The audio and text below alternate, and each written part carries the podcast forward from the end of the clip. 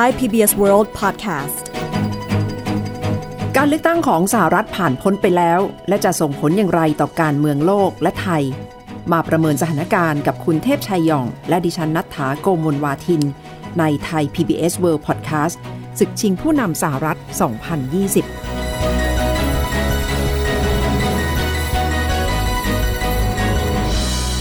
คุณเทพชัยคะอีกประมาณ 3 สัปดาห์นะคะ ก็จะถึงการเข้าพิธีสาบานตนรับตำแหน่งของโจไบเดนแล้ว เพื่อเป็นประธานาธิบดีคนที่ 46 ของสหรัฐ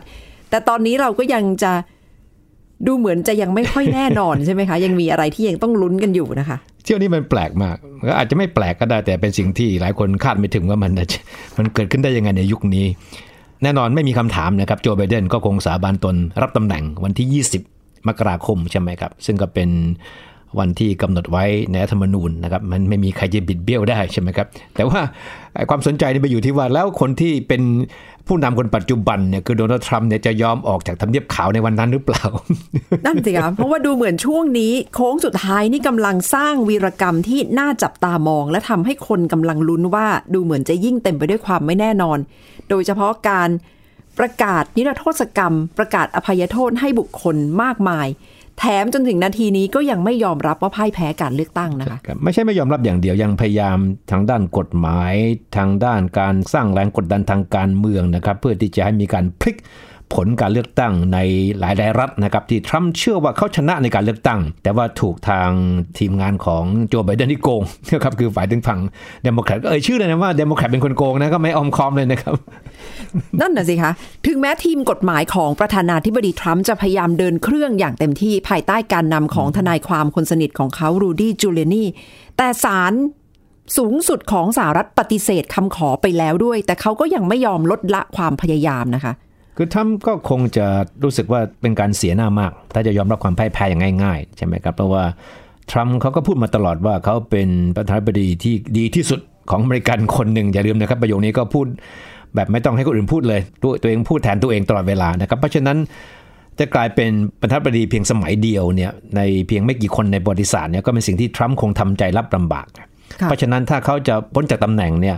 ข้ออ้างข้อเดียวคือว่าเขาต้องพ้นจากตำแหน่งเพราะเขาถูกโกงในการเลือกตั้งอะ เพราะฉะนั้นเขาเขาไม่มีทางยอมรับผลการเลือกตั้งนี้เลย ไม่ว่าเสียงของสังคมจะว่ายังไง นักวิชาการจะว่ายังไง หรือแม้แต่ผลของการนับคะแนนเนี่ยจริง ๆ เป็นยังไงเนี่ยทรัมป์ก็จะไม่ยอมรับความจริงตรงนี้เลยนะคค่ะรับคือเขาก็พูดย้ำย้ำสารนี้แล้วก็ทวิตข้อความเหล่านี้ด้วย แต่ว่าทางรัฐมนตรีว่าการกระทรวงยุติธรรมของสหรัฐ วิลเลียมบาร์ซึ่งที่จริงเคยเป็นคนสนิทของโดนัลด์ทรัมป์ยืนยันออกมาแล้วนะคะว่าไม่ได้พบการโกงเลือกตั้งอย่างเป็นระบบ และคำพูดของ วิลเลียมบาร์เนี่ยทำให้โดนัลด์ทรัมป์เดือดดาลอย่างมาก และจนในที่สุดวิลเลียมบาร์ก็ต้องประกาศลาออกไปแล้ว ซึ่งก็หมดวาระวันที่ 23 ธันวาคมไปแล้วด้วยนะคะความจริงเสียงของผู้คนนักการเมืองนักวิเคราะห์นักวิชาการทั้งหลายเนี่ยที่พูดจาอย่างมีเหตุมีผลเนี่ยมีความเห็นตรงกันแล้วว่าทรัมป์ต้องยอมรับความจริงแล้วล่ะ แต่ว่ายังมีคนกลุ่มหนึ่งเล็ก ๆ นะครับ ที่รายล้อมตัวทรัมป์อยู่นะครับ แล้วก็เป็นพวกที่เป็นอ่า นักวิเคราะห์นะครับเป็นนักยุทธศาสตร์ทั้งหลายที่ทรัมป์ไว้วางใจเป็นพิเศษ เพราะว่าพูดภาษาเดียวกัน แล้วก็เป็นผู้ที่เป็นเจ้าของทฤษฎีสมคบคิดที่ทรัมป์อาจจะเห็นชอบด้วยนะ เพราะว่าทฤษฎีของคนเหล่านี้คือว่าทรัมป์ถูกโกง แล้วก็มันมีขบวนการที่แซะอำนาจของทรัมป์มาตลอดตั้งแต่วันแรกที่ทรัมป์เข้ามาเป็นประธานาธิบดีแล้ว แล้วก็ตอนนี้ประสบความสำเร็จแล้วในการโกงการเลือกตั้งแล้วก็มองเลยนะครับว่านี่เป็นขบวนการใหญ่โตมากเลย มีการโยงใยไปถึงอดีตผู้นำของเวเนซุเอลาว่าอยู่เบื้องหลังการออกแบบไอ้เครื่องลงคะแนนการเลือกตั้งที่ถูกออกแบบมาเพื่อให้ผลออกมาแล้วก็ทำให้ไบเดนชนะนะครับแล้วก็คนอเมริกันไม่น้อยก็เชื่อทฤษฎีนี้นะะแล้วก็พยายามที่จะกระจายทฤษฎีที่บอกว่าเนี่ยตอนนับคะแนนดึกๆแล้วเนี่ยตอนที่ทรัมป์หลับไปแล้วใช่ไหมก่อนที่ทรัมป์จะเข้านอนเนี่ยทรัมป์บอกว่าเขาชนะแล้วนะแล้วทรัมป์ก็เข้านอน ตอนที่ทรัมป์หลับเนี่ยก็มีพวกพรรคเดโมแครตเนี่ยเอาเจ้าหน้าที่ปลอมตัวเข้ามาเอาบัตรปลอมทั้งหลายยัดเข้าไปในเครื่องนี้ แล้วก็นับคะแนนออกมาจนกระทั่งทรัมป์แพ้ไบเดนชนะเนี่ยนะมันก็เป็นทฤษฎีสมคบคิดที่มันไม่ใช่แค่พูดเล่นๆนะมันเป็นสิ่งที่พูดไปแล้วเนี่ยมีคนเป็นล้านล้านคนที่เป็นคนที่สนับสนุนทรัมป์นี่เชื่อมากเลยนะค่ะกลายเป็นว่าประธานาธิบดีโดนัลด์ทรัมป์เนี่ยจะมี story หรือว่ามีเรื่องราวที่มักจะ ตอกย้ำสารเดิมๆ แล้วก็พยายามพูดให้คนที่สนับสนุนเขาเชื่อว่าเป็นแบบนั้นจริง ๆ อย่างเรื่องที่คุณเทพชัยเล่าให้ฟังเนี่ยก็มาจากที่ปรึกษาที่ดูแล้วมีแนวทางอนุรักษ์นิยม ขวาจัดแบบสุดโต่งถึงขั้นอย่างไมเคิลฟริน ซึ่งเป็นอดีตที่ปรึกษาด้านความมั่นคง ไปให้สัมภาษณ์ว่าประธานาธิบดีทรัมป์ควรจะต้องประกาศกฎอายการศึก เพื่อให้นับคะแนนใหม่ในรัฐสมรภูมิ ก็เป็นความหวังว่าจะกลับจะพลิกผลการเลือกตั้งนะคะ แต่ว่าทรัมป์เองก็ออกมาปฏิเสธแนวคิดนี้ แต่ก็คงปฏิเสธไม่ได้นะคะ ว่าการพูดคุยเรื่องเหล่านี้ก็น่าจะเกิดขึ้นจริง ๆ ค่ะถึงแม้เรื่องนี้สุดท้ายแล้วเนี่ยอาจจะไม่เกิดขึ้นก็จริงนะครับทรัมป์อาจจะไม่กล้า เพราะว่ากระแสข่าวที่ออกมาก็คือว่าทรัมป์ได้มีการยกหูโทรศัพท์คุยกับนายทหารบางคน ได้คำตอบกลับมาว่าทหารคงไม่เข้ามายุ่งเกี่ยวเรื่องการเมืองแบบนี้หรอก คือการที่อยู่ดีๆ มีการประกาศกฎอัยการศึก ใช้กำลังทหารเข้ามายึดอำนาจ แล้วก็จัดให้มีการเลือกตั้งใหม่ในรัฐที่ทรัมป์เขาเชื่อว่าเขาชนะแต่ว่าถูกโกงเนี่ยมันคงไม่ใช่เป็นเรื่องที่มันคิดจะทำและทำได้ทันทีแบบง่ายๆนะเสียงต่อต้านนี้คงเยอะมาก แล้วก็ภาพลักษณ์ของอเมริกาในสายตาชาวโลกนี่ก็คงจะแย่อย่างมากๆเลยถ้ามันเกิดขึ้นจริงนะครับเพราะว่าแค่เฉพาะการที่ทรัมป์ไม่ยอมรับผลการเลือกตั้ง แล้วก็มีทฤษฎีต่างๆ ที่ออกมาอธิบายถึงความแพ้ๆของทรัมป์ในลักษณะที่ทรัมป์ไม่ยอมรับเนี่ยมันก็ทำให้ภาพลักษณ์ของอเมริกาในฐานะที่เป็นต้นแบบหนึ่งของความเป็นประชาธิปไตยเนี่ยมันก็ถูกดูถูกดูแคลน ถูกวิพากษ์วิจารณ์ไปทั่วโลกมากพออยู่แล้วนะ ถ้าทำขนาดเล่นจะใช้กฎยการศึกเพื่อจะพลิกผลการเลือกตั้งนี่ผมว่ามันก็คงคงเป็นเรื่องเรื่องที่ทั้งโลกคงจะหัวเราะกันพอสมควรล่ะนะครับก็คงทำให้ทั้งโลกช็อกทีเดียวนะคะ เพราะว่าสหรัฐเนี่ยถือว่าเป็นต้นแบบ ประชาธิปไตยด้วย แต่ถ้าพูดถึงความเป็นโดนัลด์ทรัมป์ในวันนี้ในปี 2020 ก็อาจจะต้องมองย้อนกลับไปตั้งแต่ยุคของการหาเสียงในช่วงแรกด้วยนะคะ คุณเทพชัยในครับในปี 2016 หนึ่งในนโยบายที่เขามักจะหยิบยกขึ้นมาก็คือจะต้องสร้างกำแพงระหว่างสหรัฐและเม็กซิโก ซึ่งก็โดนคำถามอย่างมากว่าแล้วทรัมป์กำลังจะพาประเทศสหรัฐอเมริกาไปในทิศทางไหน แต่ก็ปฏิเสธไม่ได้ว่าฐานเสียงของเขาก็ชื่นชอบนโยบายนี้อย่างมากทีเดียวค่ะ We're going to have strong, incredible borders, and people are going to come into our country, but they're going to come into our country legally. They're going to come in legally. We're going to build a wall. It's going to be built. ที่ท่านผู้ฟังได้ฟังเมื่อสักครู่เนี่ยมันเป็นเสียงตะโกนของคนที่เชียร์ทรัมป์ ในระหว่างการหาเสียงของทรัมป์เวทีหนึ่ง build that wall build that wall คือสร้างกำแพงนั้นสร้างกำแพงนั้นเนี่ยคำว่าสร้างกำแพงนั้นเนี่ยมันกลายเป็นวลีเด็ดของทรัมป์ในการหาเสียงเมื่อ 4 ปีที่แล้วเลย แล้วได้ผลมากเพราะว่าทรัมป์เขาเล่นกับความกลัวของคนอเมริกันไงเขารู้ว่าคนอเมริกันนะครับโดยเฉพาะคนอเมริกันผิวขาวเนี่ยกลัวที่สุดอะไรรู้ไหมก็คือพวกผู้อพยพเข้าเมืองที่ผิดกฎหมายเข้ามาในประเทศมาแย่งงานคนอเมริกาทำแล้วก็ก่อปัญหาอาชญากรรมนะครับ เพราะฉะนั้นทรัมป์ไม่ลังเลใจเลยที่จะใช้สโลแกนของการ build that wall หรือสร้างกำแพงนั้นนะเป็นเรื่องหาเสียงแล้วก็ได้ผลอย่างมากนะครับแล้วทำสิ่งที่ทำทำในช่วงเวลานั้นเนี่ยซึ่งก็ไม่แตกต่างจากสิ่งที่ทำทำในเวลานี้นะก็คือท้าทายทุกอย่าง ที่สถาบันทางด้านการเมืองของอเมริกันเนี่ยเขาเรียกว่าเป็น political correctness ก็คือความเหมาะสมทางด้านการเมือง ก็คือคนที่จะเป็นผู้นำประเทศ หรือว่าจะมีตำแหน่งสูงๆเนี่ยต้องไม่พูดหรือทำอะไรบางอย่างที่มันละเมิดความเหมาะสมทางการเมืองอะ่ะเช่นคุณจะไม่ไปกล่าวหาผู้พยพที่เข้าเมืองผิดกฎหมายว่าเป็นพวกนักข่มขืนเป็นฆาตกร แต่ทรัมป์จะเรียกคนเหล่านี้แบบไม่เกรงใจเลย ว่าคนพวกเนี้ยที่เป็นเม็กซิกันที่หนีเข้ามาในเมืองอเมริกาที่อเมริกาเนี่ยเป็น rapist เป็น murderer เป็นฆาตกรเป็นนักข่มขืนทั้งนั้นน่ะซึ่งสิ่งเหล่านี้เนี่ยปกติแล้วนักการเมืองอเมริกันยิ่งเป็นคนที่ต้องการจะชิงตำแหน่งสูงๆ แบบถึงขั้นเป็นประธานาธิบดีเนี่ยจะไม่ใช้ภาษาแบบนี้เลย นี่แต่ว่าทรัมป์ก็ใช้แล้วก็ได้ผลอย่างมาก เพราะมันโดนใจคนไงค่ะนะครับหรือการที่เขาไปกล่าวหาคู่แข่งเขาอย่างฮิลลารีคลินตันใน 4 ปีที่แล้วเนี่ยทุกครั้งที่พูดถึงฮิลลารีคลินตันจะเรียกว่าเป็นครุกคิดฮิลลารีคือ ฮิลลารีขี้โกงฮิลลารีขี้ช่ออะไรเงี้ยนะซึ่งซึ่งไม่มีนักการเมืองคนไหนที่ที่พูดจาภาษาแบบนี้เลยเนี่ย แต่ก็โดนใจคนที่เชียร์ทรัมป์ไงใช่ค่ะทรัมป์ก็จะมีรูปแบบในการสื่อสารที่เป็นที่รับรู้ว่าจะมีคนที่เป็นฐานเสียงตัวยงของเขาคอยฟังอยู่ โดยเฉพาะกลุ่มคนที่ถูกเรียกว่าเป็นกลุ่มคนผิวขาวอนุรักษ์นิยมสุดโต่งหรือว่า white supremacist โดยเฉพาะในช่วงของการดีเบตกับโจไบเดนมีคนถามว่าคุณจะไปบอกให้ฐานเสียงของคุณเนี่ยเลิกใช้ความรุนแรงไหมทำไม่พูดตรงๆ ว่าถ้าเขายอมแพ้เขาจะยอมรับความพ่ายแพ้ แล้วก็จะไม่สื่อสารกับฐานเสียงของเขานะคะ แต่เขาใช้คำว่า Proud Boys Stand Back Stand By กลุ่ม Proud Boy นี่ก็คือกลุ่มที่ได้ชื่อว่าเป็นพวกผิวขาวแบบหัวสุดโต่ง แล้วก็จะเป็นกลุ่มที่อยู่เบื้องหลังการสร้างความรุนแรงที่รัฐพอร์ตแลนด์ แล้วก็เป็นความรุนแรงที่เกิดขึ้นอย่างต่อเนื่อง ประโยคที่ทำพูดออกมาอย่างนี้ทำให้คนก็ตีความกันว่า เขาน่ะเตรียมที่จะส่งสารให้กลุ่มคนเหล่านี้ ออกมาก่อความรุนแรง ในกรณีที่พ่ายแพ้การเลือกตั้ง และถ้าโยงมาถึงสถานการณ์ปัจจุบัน ก็เห็นได้ชัดว่าประธานาธิบดีโดนัลด์ทรัมป์ก็อาจจะยังพยายามสื่อสารกับคนเหล่านี้อยู่นะคะ โดยเฉพาะเรื่องของการเตรียมที่จะป่วนการลงมติของคณะผู้แทนที่จะเกิดขึ้นในวันที่ 6 มกราคมปีหน้าด้วยค่ะคุณเทพชัย เพราะว่านักวิเคราะห์ไม่น้อยนะครับ โดยเฉพาะสื่อมวลชนที่อาจจะอยู่ฝั่งตรงข้ามทรัมป์เนี่ยก็มองเสมอว่าสิ่งที่ทรัมป์หรือกลุ่มคนที่สนับสนุนทรัมป์พูดหรือทำอยู่ในขณะนี้เนี่ยมันไม่ใช่เป็นการพูดลอยๆนะครับอย่างเช่น พูดถึงเรื่องของการจะใช้กฎอัยการศึกในการที่จะไปพลิกผลการเลือกตั้งเนี่ยมันเหมือนกับเป็นการส่งสัญญาณไปยังกลุ่มคนที่ยังเชียร์ทรัมป์อยู่เนี่ยให้เตรียมตัวทำอะไรบางอย่าง เคลื่อนไหว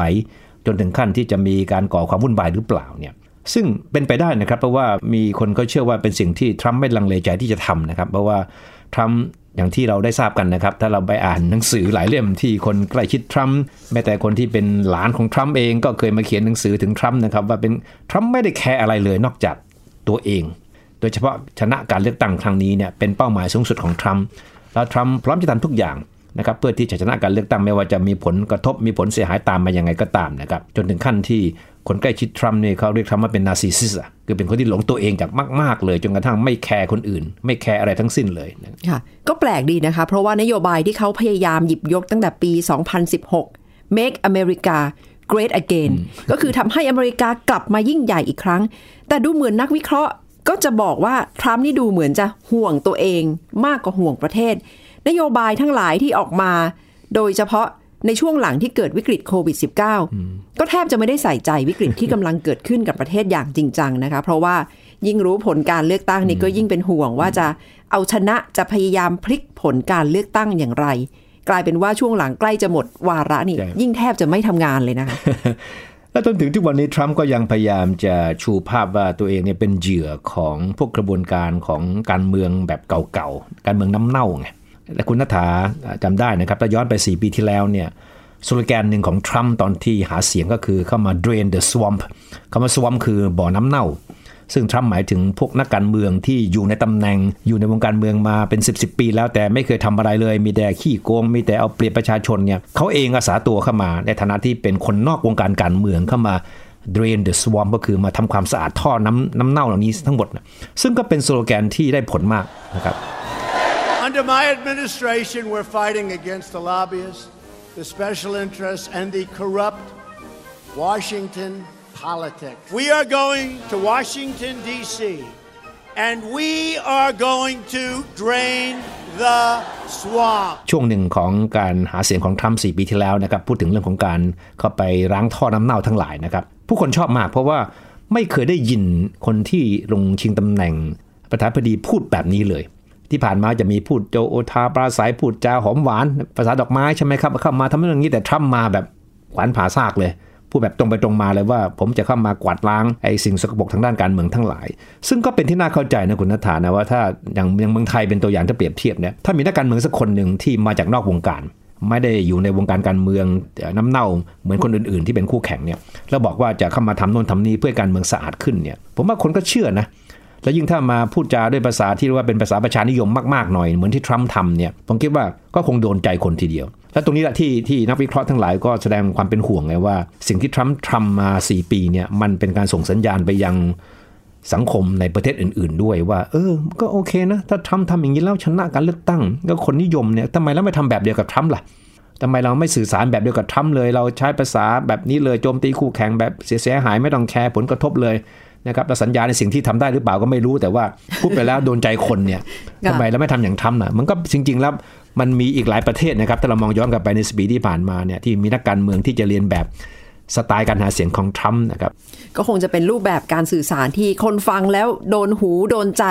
เข้าใจง่าย แล้วก็พร้อมที่จะเทใจให้นักการเมือง แต่จริง ๆ แล้วบทพิสูจน์น่าจะอยู่ที่การทำงานในเชิงปฏิบัติจริง ๆ นะคะ ซึ่ง 4 ปีที่ผ่านมาประธานาธิบดีโดนัลด์ทรัมป์ก็แสดงให้เห็นว่ามีแนวทางในการบริหารประเทศอย่างไร ท่ามกลางคำถามที่คนก็คงไม่พอใจโดยเฉพาะเรื่องโควิด -19 แต่ที่เราคุยมานี่ส่วนใหญ่จะเป็นแง่มุมของการวิพากษ์วิจารณ์ประธานาธิบดีโดนัลด์ทรัมป์นะคะคุณเทพชัย ซึ่งตอนนี้ ก็อาจจะปฏิเสธไม่ได้ว่าอเมริกาในยุคที่กำลังเจอวิกฤตโควิด -19 เนี่ยก็ยังมีเสียงชื่นชมอยู่บ้างในบางเรื่องนะคะ โดยเฉพาะเรื่องของการจัดหาวัคซีนอย่างรวดเร็ว แม้แต่ประธานาธิบดีที่ได้รับเลือกตั้งอย่างโจไบเดนก็กล่าวชื่นชมโดนัลด์ทรัมป์ว่า ขอยกย่องรัฐบาลของโดนัลด์ทรัมป์ที่จัดหาวัคซีนได้อย่างรวดเร็ว และเตรียมที่จะนำมาช่วยนำมากระจายให้กับคนอเมริกันได้ค่ะ แต่สำหรับโจไบเดนเองเนี่ยก็คงจะกำลังเจอ ศึกหนักภารกิจที่รออยู่ ในฐานะที่จะเป็นว่าที่ประธานาธิบดีคนที่ 46 เพราะว่าจนถึงขณะนี้ ก็อาจจะยังเจออุปสรรคในการสาบานตนเข้ารับตำแหน่งนะคะซึ่งก็เป็นสัญญาณที่ดีนะครับ ที่โจไบเดนเนี่ยให้เครดิตรัฐบาลของทรัมป์ในการพัฒนาวัคซีน จนสามารถนำมาใช้แล้วก็แจกจ่ายที่ก็เริ่มแจกจ่ายกันแล้วนะครับ ก็แสดงความ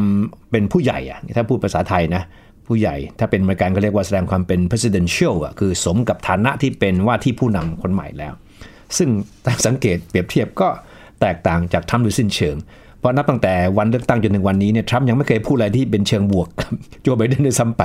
แล้วถึงขั้นเมื่อสัปดาห์ก่อนก็ยังบอกเลยว่า ถ้าเกิดสุดท้ายแล้วโจไบเดนเดินเข้าทำเนียบขาวเนี่ย โจไบเดนก็จะเป็นประธานาธิบดีที่ไม่มีความชอบธรรมเลยนะครับคือปรามาสไว้ก่อนแล้วล่ะ เพราะว่าอ้างว่าชนะครั้งนี้เพราะโกงการเลือกตั้งไงใช่ค่ะเพราะว่าทรัมป์นี่จะย้ำตลอดเลยว่าพรรคเดโมแครตเนี่ยพ่ายแพ้การเลือกตั้ง โดยเฉพาะในหลาย ๆ รัฐที่ทรัมป์รู้สึกว่าไม่น่าจะได้รับชัยชนะไปนะคะ แต่โจไบเดนก็มีหน้าที่จะต้องต่อสู้ แล้วเขาก็ยื่นช่อมะกอกไปยังฐานเสียงที่ลงคะแนนให้ทรัมป์และย้ำทุกครั้งเลยว่า พร้อมที่จะเป็นผู้นำ ที่ทำงานรับใช้ทุกคนรวมถึงคนที่ไม่ได้เลือกผมด้วย ในวันที่เขารู้ว่าคณะผู้แทนเลือก ลงมติให้เขาได้เป็นประธานาธิบดีอย่างเป็นทางการ เขาก็ย้ำอีกครั้งนะคะว่าเป็นชัยชนะเป็นจิตวิญญาณของประชาธิปไตยในรูปแบบของสหรัฐอเมริกาค่ะ You know, in this battle for the soul of America, democracy prevailed. We, the people, voted. Faith in our institutions held. The integrity of our elections remains intact. And now it's time to turn the page, as we've done throughout our history, to unite, to heal. As I said in this campaign, I will be president for all Americans. I'll work just as hard for those of you who didn't vote for me as I will for those who did. There's urgent work in front of us. ก็เป็นท่าทีของโจไบเดนที่ออกมานะคะ ซึ่งก็คงเตรียมที่จะ ปลุกทั้งเรื่องของจิตวิญญาณ ปลุกกำลังใจและจะต้องหาแนวทางแก้ปัญหาจริง ๆ ท่ามกลางวิกฤตโควิด -19 ที่กำลังเกิดขึ้นค่ะเอาละทรัมป์จะยอมออกจากทำเนียบขาวหรือไม่ จะยอมรับความแพ้แพ้หรือไม่ก็ไม่มีความหมายในทางปฏิบัติจริง ๆ นะครับเพราะว่าสุดท้ายแล้วเนี่ยโจไบเดนก็จะเป็นประธานาธิบดีคนต่อไปของอเมริกานะครับ ซึ่งก็คำถามใหญ่ที่ตามมาก็คือว่าแล้วความเปลี่ยนแปลงอะไรบ้างล่ะที่จะตามมา นะครับเพราะ 4 ปีของทรัมป์เนี่ยก็มีแนวนโยบายทั้งทางด้านเศรษฐกิจเรื่องภายในประเทศ และโดยเฉพาะที่มีต่อเรื่องประชาคมโลกเนี่ยมันแตกต่างอย่างมากเลยนะครับจากรัฐบาลของโอบามา 8 ปีก่อนหน้านั้น เพราะทรัมป์เองใช้นโยบายที่เรียกว่าอเมริกา First ก็คือทุกอย่างอเมริกาต้องมาก่อนเนี่ยจนนำไปสู่ความบุ่นวาย การถอนตัวออกจากข้อตกลง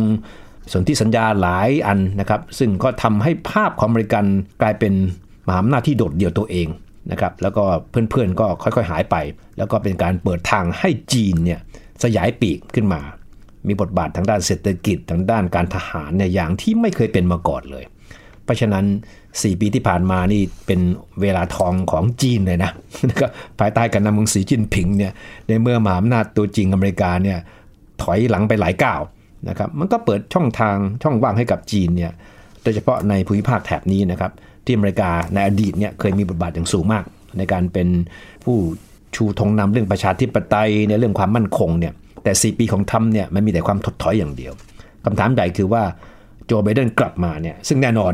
แนวทางทางด้านนโยบายต่างประเทศก็คงแตกต่างจากพรรคเดพับลิกันและของทรัมป์เนี่ยคำถามใหญ่คือว่าความเปลี่ยนแปลงอะไรบ้าง ที่เราคาดหวังว่าจะเกิดขึ้นในเร็วๆนี้นะครับค่ะซึ่งโจไบเดนเองก็เคยเขียนบทความแล้วก็แสดงความเห็นออกมาแล้วนะคะว่า เรื่องนโยบายเกี่ยวกับจีน ทางรัฐบาลสหรัฐก็คงจะเดินหน้าเพื่อที่จะยังคงจุดยืนที่แข็งกร้าวต่อประเทศจีนอยู่นะคะ แต่ว่าอาจจะไม่ใช่ระดับเดียวกับประธานาธิบดีโดนัลด์ทรัมป์ซึ่งก็สอดคล้องกับความเห็นของนักวิเคราะห์ส่วนใหญ่ที่เชื่อว่ายังไงยังไงเนี่ยนโยบายหลักๆของสหรัฐต่อจีน ไม่ว่าจะภายใต้ทรัมป์หรือโจไบเดนเนี่ยก็คงไม่เปลี่ยนในแง่เนื้อหา เพราะว่า ยังไงยังไงอเมริกาก็จะมองจีนว่าเป็นคู่แข่งทางยุทธศาสตร์ทางด้านการค้า และเผลอๆก็เป็นภัยด้วยซ้ำไปนะครับนี่เป็นแนวคิดที่คงจะไม่มีการเปลี่ยนแปลง แต่วิธีการในการที่จะบริหารจัดการกับจีนต่างหากที่มันจะเปลี่ยนไปทรัมป์แข็งกล้าวมากนะครับลงโทษจีนด้วยการขึ้นภาษีทางด้านการค้านะครับปิดตลาดไม่ให้บริษัทยักษ์ใหญ่อย่างหัวเว่ยเข้าไปมีบทบาทในการพัฒนาอ่า ระบบ 5G ในอเมริกา หรือว่าก็เรียกร้องให้ประเทศที่เป็นพันธมิตรเนี่ยปิดกั้นจีนด้วยนะครับ แต่ว่าโจไบเดนก็คงจะใช้วิธีการที่มันนุ่มนวลกว่านี้นะครับทรัมป์ไม่เคยสนใจเรื่องการสร้างพันธมิตร แล้วก็ไม่สนใจถึงขั้นที่ว่าจะมีพันธมิตรทั้งหลาย เพื่อจะจัดการกับจีนหรือไม่นะครับ แต่ว่าโจไบเดนก็มีความเป็นไปได้อย่างสูงนะครับ ตามสไตล์ของการเป็นพรรคเดโมแครตก็คือการสร้างพันธมิตร ถ้าจะปิดล้อมจีนก็คงไม่ทำด้วยตัวเอง แต่ว่าทำยังไงถึงจะมีพันธมิตรทั้งหลาย ซึ่งก็แน่นอนรวมทั้งไทยอาเซียนด้วยที่จะดึงค่อยๆดึงให้ประเทศเหล่านี้เข้าไปอยู่ในอยู่ในร่มของอเมริกาเนี่ยมากกว่าสมัยที่ทรัมป์เป็นประธานาธิบดีอยู่ ซึ่งก็อาจจะเห็นความพยายามของรัฐบาลของโจไบเดนนะครับที่จะเข้ามาคลุกคลีเข้ามาปฏิสัมพันธ์กับประเทศในแถบนี้อย่างใกล้ชิดมากยิ่งขึ้น ซึ่งรวมถึงไทยด้วยค่ะแต่ว่าท่าทีในแง่ของการติดตามเรื่องสิทธิมนุษยชนเรื่องประชาธิปไตย ของรัฐบาลสหรัฐภายใต้การนำของโจไบเดนพรรคเดโมแครตนี่ก็อาจจะเข้มข้นมากขึ้นด้วยนะคะคุณเทพชัย เพราะว่าขนาดยังไม่ได้รับตำแหน่งอย่างเป็นทางการ ก็เริ่มได้เห็นท่าที วุฒิสมาชิกของพรรคเดโมแครตที่มีแถลงการณ์แสดงความเป็นห่วงถึงสถานการณ์การชุมนุม เรียกร้องประชาธิปไตยในไทย ซึ่งรัฐบาลไทยก็ได้ตอบไปแล้วถึงสถานการณ์ที่เกิดขึ้น แต่ในแง่ของการยึดหลักการอุดมการณ์ก็อาจจะกลับมาเข้มข้นกับประเทศในไทย อาเซียน ซึ่งตรงนี้แหละค่ะจะเป็นท่าทีที่แตกต่างจากยุคของประธานาธิบดีโดนัลด์ทรัมป์ที่จะเน้นในเรื่องของการทำการค้าเรื่องส่งเสริมการลงทุน ระหว่างสหรัฐ และเรื่องของภูมิทัศน์ทางการเมืองภูมิทัศน์รัฐศาสตร์ ก็อาจจะไม่ได้มาตรวจสอบหรือว่ามากดดันกันอย่างเข้มข้นมากนักนะคะครับซึ่งถ้าดูจากบทบาทของเอกอัครราชทูตหรือสถานทูตสหรัฐในประเทศไทยเป็นตัวอย่างนะครับ ก็เห็นความแตกต่างที่ชัดเจน ถ้าเราจำกันได้ถ้าย้อนไป ก่อนหน้านี้ก่อน 4 ปีนะครับ ก่อนที่ทรัมป์จะมาเนี่ยเราก็จะเห็นสารทูตสหรัฐอเมริกาในเมืองไทยจะมีความเห็นไม่แต่ตัวทูตเองถ้าจำได้ใช่ไหมครับ แต่ออกมาพูดถึงการเมืองภายในประเทศไทยอยู่บ่อยครั้ง แล้วก็ก็มีก็สร้างปฏิกิริยาไม่พอใจกับคนไทยไม่น้อยเหมือนกันว่ามาแทรกแซงกิจการภายในใช่ไหมครับ แต่ว่าภายใต้ทรัมป์เนี่ยทูตคนปัจจุบัน ถึงแม้จะอยู่ในเมืองไทยมาในฐานะเป็นทูตไม่ถึงปีหนึ่งก็ตามนะครับแทบจะไม่พูดถึงเรื่องการเมืองเมืองไทยเลย ทั้งทั้งที่ ถ้ายุคนี้เป็นยุคของโอบามาเนี่ยป่านี้คงจะเจ้าที่ทางการทูตของสหรัฐเมืองไทยคงจะมีความเห็นเกี่ยวกับเรื่องการเคลื่อนไหวทางการเมืองของกลุ่มที่ออกมาต่อต้านรัฐบาล พอสมควรแล้วล่ะใช่ไหมครับ แต่ว่าไม่มีเลยนะแม้แต่ท่านทูตเองในในบทความที่เขียนตีพิมพ์ในหนังสือพิมพ์หลายฉบับ อย่างต่อเนื่องมาตลอดเนี่ยก็ไม่ได้พูดถึงเรื่องสถานการณ์การเมืองไทย โดยเฉพาะเรื่องของการชุมนุมประท้วงอย่างตรงไปตรงมาเท่าไหร่นัก อาจจะมีการพูดถึงบ้างอ้อมๆแต่ว่าจะไม่มีความเห็นที่มันเหมือนกับว่า เห็นด้วยกับสิ่งที่เกิดขึ้นในตอนนี้อยู่นะครับ ค่ะ ท่าทีของเอกอัครราชทูตไมเคิลจอร์จดิซอมบรีก็น่าสนใจนะคุณเทพชัย เพราะว่าดิฉันได้มีโอกาสสัมภาษณ์แล้วก็ถามในประเด็นนี้ด้วย ท่านทูตไม่ได้ตอบตรงๆ แต่ก็บอกไปว่าแม่ของท่านทูตน่ะถามเหมือนกัน ว่าสถานการณ์การประท้วงในไทยเป็นยังไงมั่งวุ่นวายขนาดไหนน่ากลัวขนาดไหน ท่านทูตก็บอกว่าก็ได้บอกแม่ไปว่าเป็น เหตุการณ์ที่เกิดขึ้นวุ่นวายจริง แต่ว่าเป็นพื้นที่เล็ก ๆ ในกรุงเทพมหานคร ไม่ต้องกังวลไป แล้วก็ไม่ได้เป็นสถานการณ์ที่เกิดขึ้นในวงกว้างระดับประเทศครับก็เหมือนกับว่าต้องการส่งสารว่า ก็เป็นสิทธิ์ของคนไทยที่จะออกมาแสดงความคิดเห็นทางการเมืองได้ แต่ก็ไม่ต้องตื่นตระหนกกับสถานการณ์ที่เกิดขึ้นค่ะ Well, it's interesting. I remember my, my, uh, my mother had a call with her a couple weeks ago where she was concerned, read in the newspapers about the protests in Thailand. And uh, she asked me, is everything okay? I'm like, Mom, the protests here are very restrained. They're very small, you know, compared to other protests around the world. There, there's no concern. And when I speak to the business community here as well, they're not concerned by the political environment. They don't have any issues with what's going on. You know, democracy and you know, political processes can be challenging at times. They require you know, people to express their views. And allowing people to express their views is not a problem. I mean, that, that's not an issue with democracy. If protests in countries is, indicated that there was a problem with democracy, you know, America would have had a problem forever. There's always been protests in America. So I, I think that Thailand is just going through a process that uh, will ultimately resolve itself in some way. But uh, it's a normal part of, part of democracy. ก็ต้องอย่าลืมนะครับว่าคุณไมเคิลดิซอมบลีเนี่ยไม่ใช่เป็นนักการทูตอาชีพนะครับคือเป็นนักธุรกิจมาก่อนนะครับแล้วก็เป็นคนที่ทรัมป์ แต่งตั้งด้วยมือตัวเองมาเลือกมากับมือเลยให้มาเมืองไทยเนี่ยเพราะฉะนั้นภารกิจสำคัญเนี่ยไม่ใช่อยู่ที่เรื่องของการเมืองภายในเรื่องสิทธิมนุษยชนเรื่องประชาธิปไตย แต่เป็นเรื่องการค้าขายนะครับเพราะฉะนั้นถ้าสังเกตด้วยดีเนี่ยในในบทความทั้งหลาย หรือว่าในการให้สัมภาษณ์ของท่านทูตดิซัมเบลเนี่ยก็จะเน้นถึงเรื่องของของการค้าขายเรื่องเศรษฐกิจนี่เป็นหลักใช่ไหมครับแทบจะไม่พูดถึงเรื่องของประชาธิปไตยเรื่องสิทธิมนุษยชนเลยนะครับ